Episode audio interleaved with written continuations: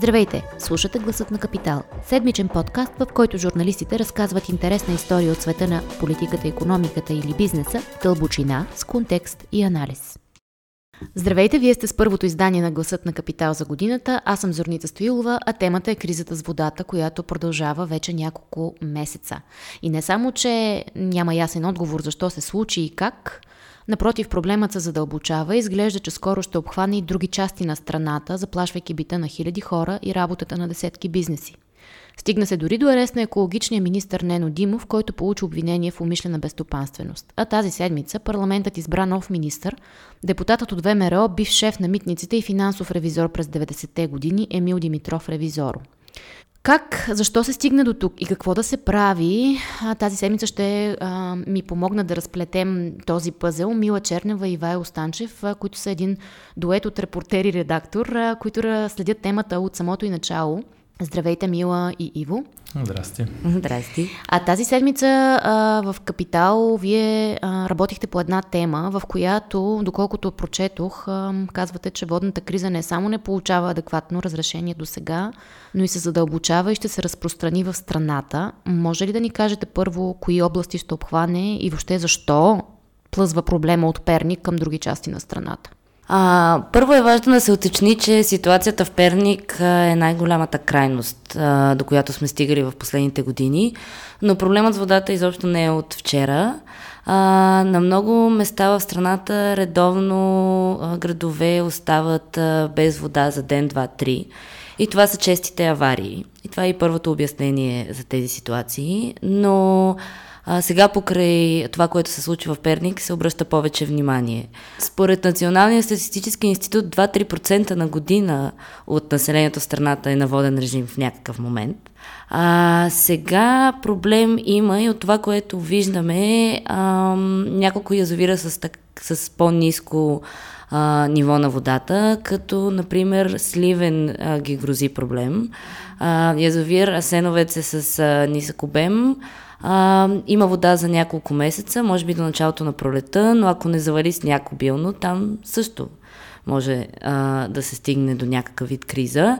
Други язовири, които са с ниски обеми, са Дяково, който снабдява Кюстендил и Дупница, както и а, дори Бели Искър, който снабдява високите квартали на столицата и селата в покрайнините. А каква е причината да са с ниски обеми тези язовири? Метеорологичните условия или има някаква друга причина? Метеорологичните условия са краткия отговор на този въпрос. А, наистина има по-малко дъждове през последната година. А, това не е първото засушаване. Въпросът е, че и зимата продължава да е суха, което значи, че снеготопенето, което ще е основният начин да се напълнят тези язовири, може да не ни извади от ситуацията. Аз сега се сещам, че ние в Капитал доста пъти сме писали по темата, че дългосрочно България ще има проблем с водата като ефект от глобалното затопляне, климатичните промени. Нали, просто водата е уязвим ресурс в нашата страна. И излиза, че вече виждаме това на практика.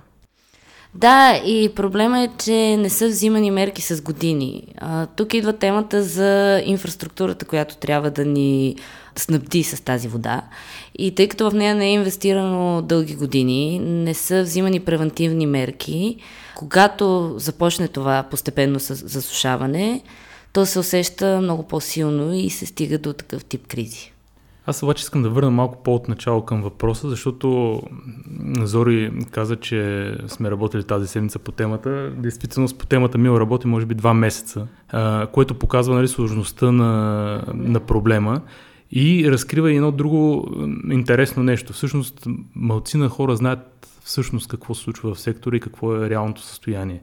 За да намериш релевантна информация за дали ще е ВК мрежа, язовир или кой носи отговорност за, даден, за дадено решение, всъщност се оказва доста трудна задача. Самите институции не са наясно как управляват сектора, имат... Като конкрет... казваш институции, имаш предвид ВК дружествата а, или имам, тези, които ги контролират? Имам предвид всички по институции, най-общо всички по веригата, ВК дружества, общини, областни управители, министерства, дирекции, басейнови организации.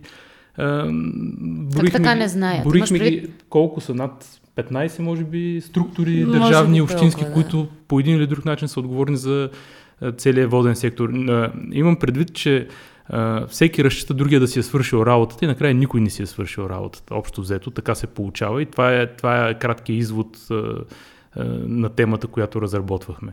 Има ясно разписани отговорности за всяко ведомство и те наистина трябва да бъдат разделени, защото не може една структура за да следи времето, да определя водния ресурс, как да се ползва, да прави инвестиции или пък оперативно да управлява подаването на питейна вода или на бизнеса, примерно. Очевидно е, че трябва да има някакво разделение на отговорности и задачи, но при нас това разделение е довело до пълната безотговорност, най-общо казано. Тоест, за, за това беше толкова трудно да се отговори на въпроса какво се е случило с язовир Студена мисля, и къде е отишла водата. Аз мисля, че и все още нямаме категоричен отговор, еднозначен. Въпреки това е безумно. всичко. То е безумно. То, то е факт, че никой от правителството не излезе и не обясни на тези хора защо нямат вода вече няколко месеца. Ами то краткият отговор е, че малцина, ако изобщо има някой конкретно да знае какво точно се е случило, може би това ще са местните структури, но дори те, както разбрахме в, докато а, разработвахме тази тема, а, често нямат информация за това какво управляват.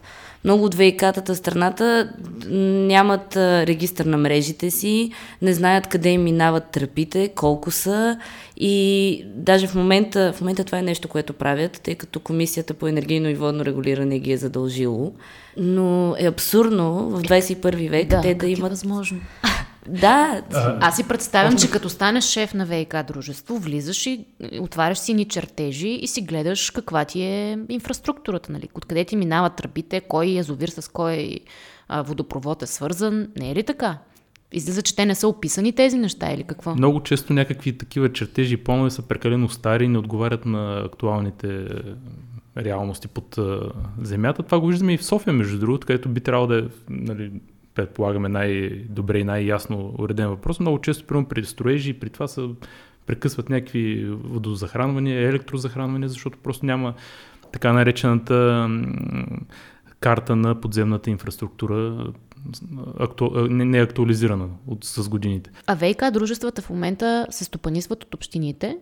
А не. как им се назначават директорите? А, Регионалното министерство е мажоритарен собственик във всички ВК дружества, с изключение на Софийска вода, mm-hmm. което оперира столицата а, чрез концесия. А, например, в Перник държат 51% а, от собствеността на ВК дружеството, останалите са разделени между общините в а, района. ВК управителите се назначават от Министерство на регионалното развитие а, чиято отговорност всъщност е доста голяма, когато става дума за този сектор но все още не виждаме тя да е така активно поета. И в този казус, и по принцип. Да, всъщност очакваме отговор от Министерство на околната среда обикновено. Да, тъй като водите се съдържа в тяхното име, но на практика тази търговска част, така да го наречем, на ВИК-тата, тази бизнес част, която те трябва да развиват, реално зависи от регионалното министерство. Там има две дирекции, които се занимават с това. Дирекция ВИК и дирекция търговски дружества, но те имат уж имат някакви задължения към ВИК дружествата, но реално не ги изпълняват, а и самите задължения са така, въпреки че са разписани, сравнително общо разписани. Добре, а вие във вашите изследвания до какъв извод стигнахте? Коя е, има ли една причина, която изпъква за, за тази ситуация и коя е тя? Корупция ли е, некомпетентност ли е, занемаряване ли е, какво е? Ме ми хареса една част от текста, който Мила подготви, в нея се правеше сравнение между ВИК инфраструктурата и пътната инфраструктура. ВИК-то се оказва около 5 пъти повече като дължина, в смисъл километрите водопроводи и канализация са 5 пъти повече от всички пътища, които имаме. Mm-hmm. Но в пътищата са инвестирани 5 пъти повече пари, грубо, грубо казано. Да. да не цитираме точните цифри. Mm-hmm. А, очевидно е защо. Защото едното е много видимо и много пряко се усеща от а, хората и може да доведе до директни дивиденти за политиците, нали, да го отидат и да го покажат. Mm-hmm. Докато това, което е под земята, реално ние не го виждаме какво, е, колко струва, как, какво е направено, какво е инвестирано, в какво състояние, лошо ли е, не е ли. Mm-hmm. Това, че както кмета на Перник ни обясни, водопроводите са като лейки, като пуснат водата, то тече навсякъде под земята и създава допълнителни проблеми. Това нали, не го виждаш пряко. А съвсем ли никакви инвестиции не са правени в ВК инфраструктура? Защото поне не, по европейски а... програми имам спомен, че имаше пари за Проблемът тук сега, ремонт. Това, това е друго едно объркване, което се получава. До, до, до сега основните инвестиции с европейски фондове, които се случваха, бяха в канализации за отпадни води и пречиствателни станции за същите тези отпадни води, което няма общо с водоснабдяването. Двата етапа на водния цикъл са нали, водоподаване и отвеждане на мръсните води приоритет беше на Европейски съюз екологията и изчистването на мръсните води преди да стигнат обратно в природата, затова и оттам се започна инвестицията. Друго, което е правено в градовете е, че са инвестирани средства в нови водопроводи за захранване на нови квартали или нови жилищни зони или нови баровски къщи в някои луксозни места, а не е подменена стара инфраструктура, която е в критично състояние. Всъщност там се получава големия проблем.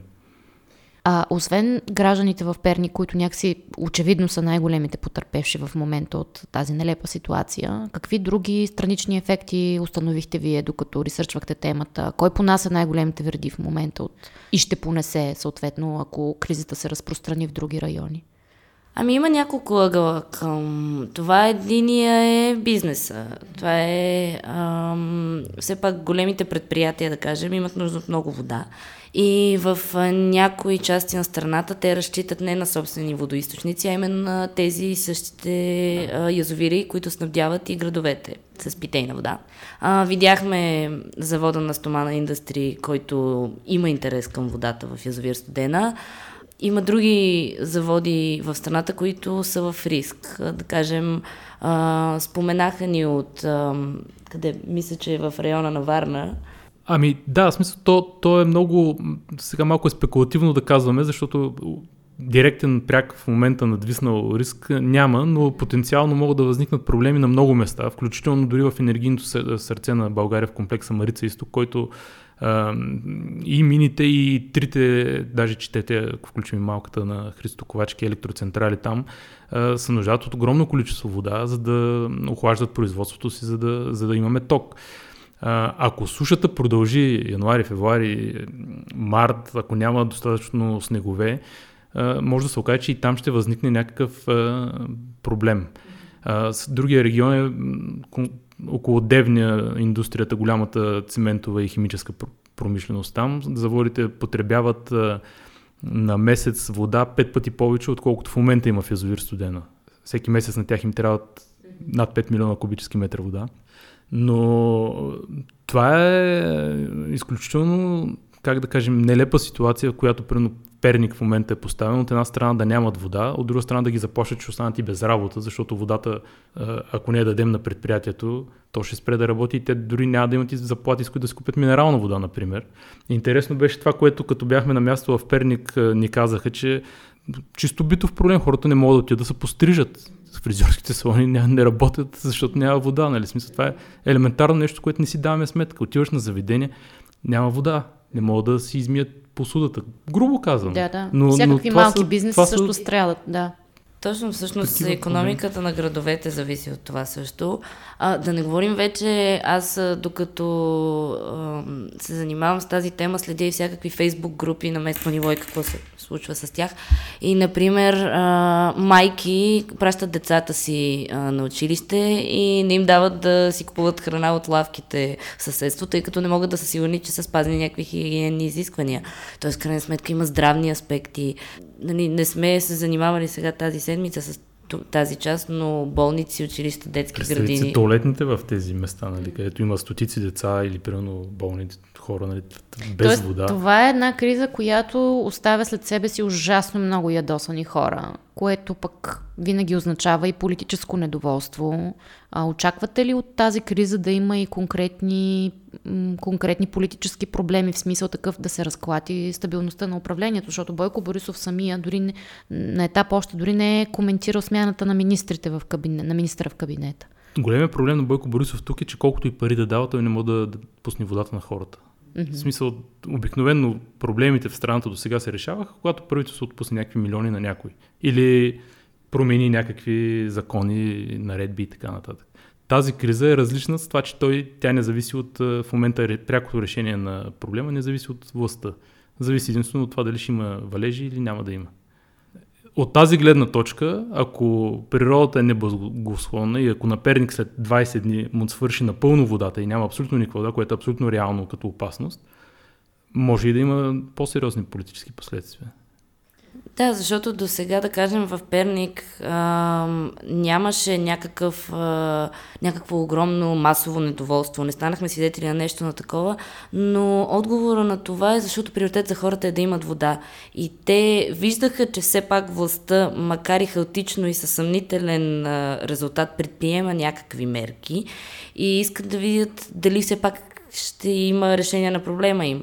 В техния случай, на то, до сега една оставка не, не помагаше на това от чешмите им да потече вода в крайна сметка. Но в дългосрочен план, ако кризата се задълбочи, съответно и политическите рискове ще са по-дълбоки. Мен ме изненада твърдението на новия екологичен министр тази седмица, който в парламента каза, че само премиера може да разреши водната криза. Какво според вас имаше предвид? Как го тълкувате? Ако смята премиера за Господ, може и така да е.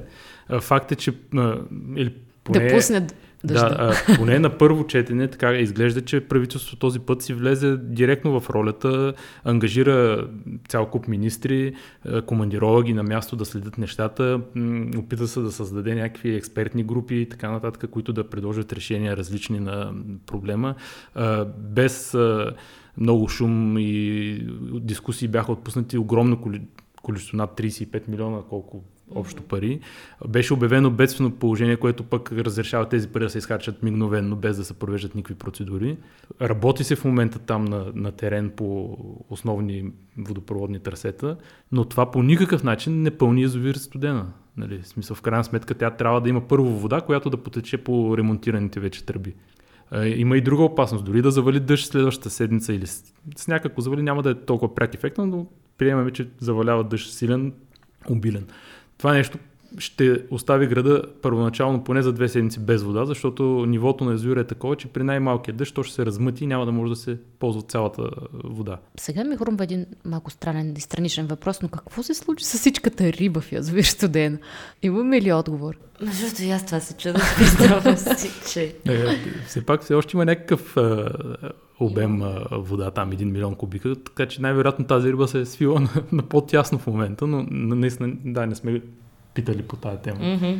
Е, но от всичко, което си казахме до момента, излиза, че целият воден сектор е управляван изключително лошо. И ако тази криза трябва да ни научи нещо, е, т.е. или да извлечем някакви изводи, е как може да стане по-добре. Имате ли такива идеи? Ами, експертите, с които разговаряхме, тъй като не мисля, че ние претендираме да сме такива на тема ВК сектор, казаха, че има няколко така по прости и краткосрочни стъпки, които ВК дружествата могат да предприемат, за да станат а, по-добри в това, което правят. Те трябва да започнат да Кратки отговор е до по-добър менеджмент. Те mm-hmm. трябва да започнат да свиват а, разходите си и загубите си от тук, от там, но така да е по-помислено и да е ясно какъв ефект ще има това.